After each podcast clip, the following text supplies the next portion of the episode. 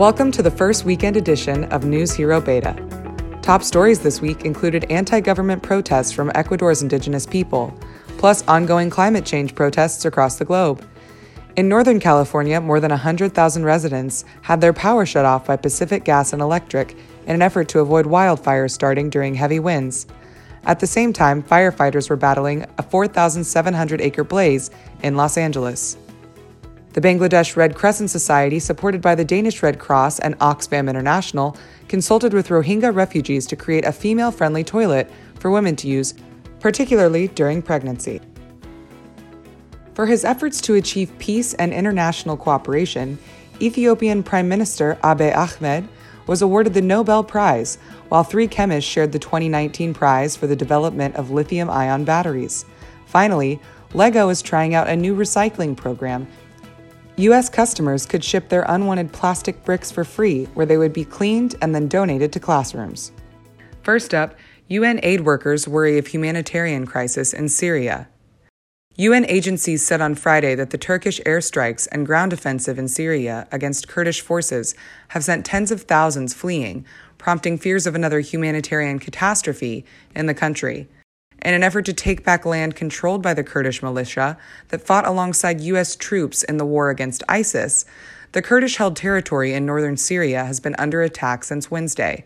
Mark Lowcock, the UN's emergency relief chief, said that the Turkish government had, quote, assured me that they attach maximum importance to the protection of civilians and the avoidance of harm to them, end quote.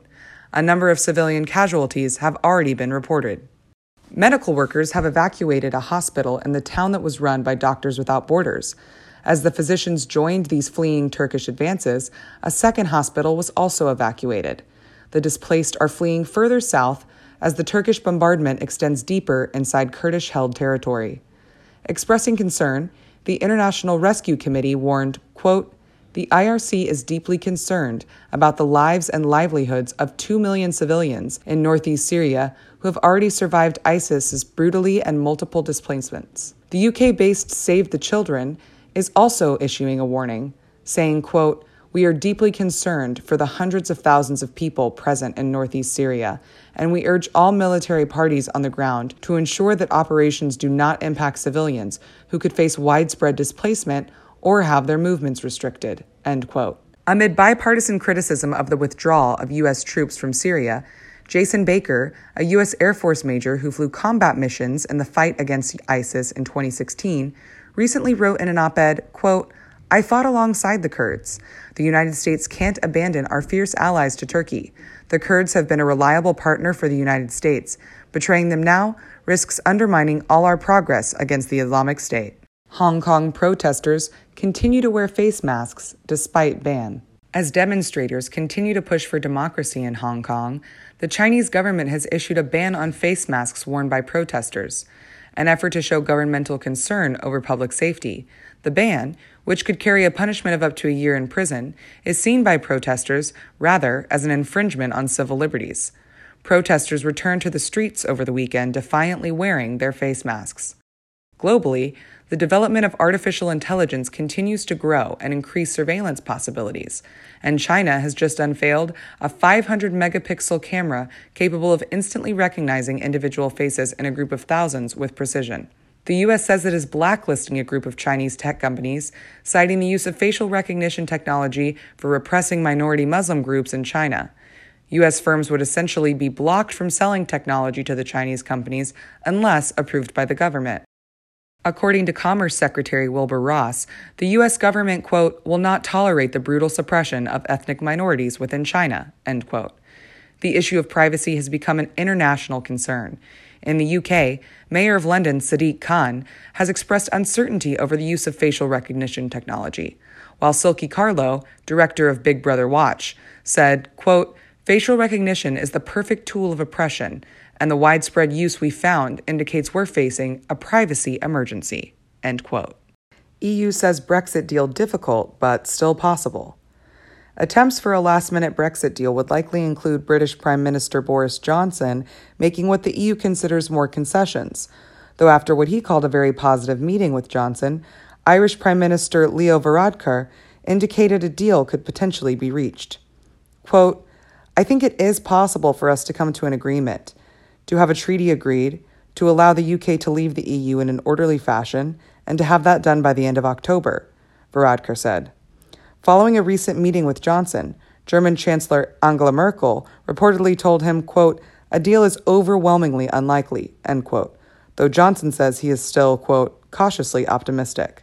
Chief Brexit negotiator for the EU, Michel Barnier, admitted that striking a deal ahead of the October 31st deadline would be difficult, though he said that such a deal is, quote, still possible. The UK has made recent proposals for a Brexit deal, but the response from the EU has not been positive. Barnier said, quote, to put things very frankly and to try to be objective, we are not really in a position where we're able to find an agreement, end quote. As the EU continues to stress the uncertainty of reaching a Brexit deal by the end of the month, the financial market has felt the pressure. Last week, the pound fell 0.7% against the euro and 0.4% against the dollar. Subpoenas roll in. White House refuses to comply. As a witness in the House Democrats' impeachment inquiry, Ambassador Gordon Sondland was barred by the Trump administration at the last minute from testifying to Congress. Sondland was later given a subpoena for his testimony, and documents from House Intelligence Committee Chairman Adam Schiff, House Foreign Affairs Committee Chairman Eliot Engel, and House Oversight Committee Chairman Elijah Cummings. The White House has once again attempted to impede and obstruct the impeachment inquiry, they said in a statement. Sondland's lawyer announced Friday, however, that Sondland has agreed to cooperate and will indeed testify, despite the State Department's instructing him not to comply. The White House later sent a letter to House Speaker Nancy Pelosi indicating they would not be cooperating with the impeachment inquiry.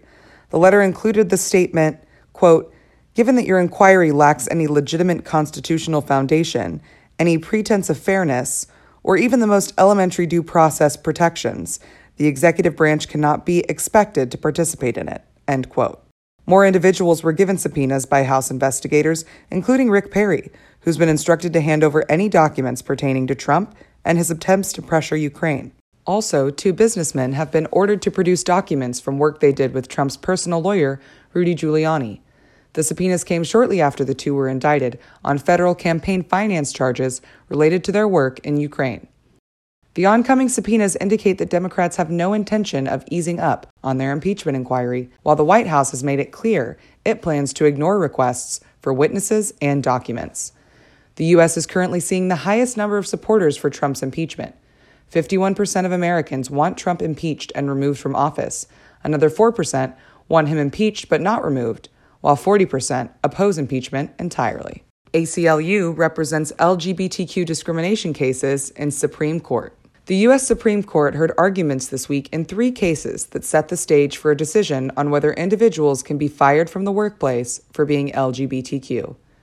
The Civil Rights Act of 1964 bans employment discrimination on the basis of sex, but does that definition include LGBTQ employees? Aimee Stephens, who worked nearly six years as a funeral director, was fired after coming out to her boss as transgender. Gerald Bostock was fired from his job as a social worker after his boss learned that he had joined a gay softball league. Don Zarda told a female customer that he was gay and was then fired from his position as a skydiving instructor for sharing, quote, inappropriate information. Discussing the court hearings on PBS NewsHour, Bostock said, quote, We're talking about millions and millions of people who go to work every day fearful for being fired for who they are, how they identify, and who they love. And that's wrong, end quote. The American Civil Liberties Union is counsel in two of the cases, representing Stephens and Zarda. In an article on its website covering the hearings, the ACLU posted, quote, there is an enormous amount at stake in these cases. LGBTQ people could lose protections against discrimination that they have relied on in many cases for two decades. That's all for the NewsHero Weekend Update. Thanks for listening. I'm Danielle Smith, and remember, every story has a hero.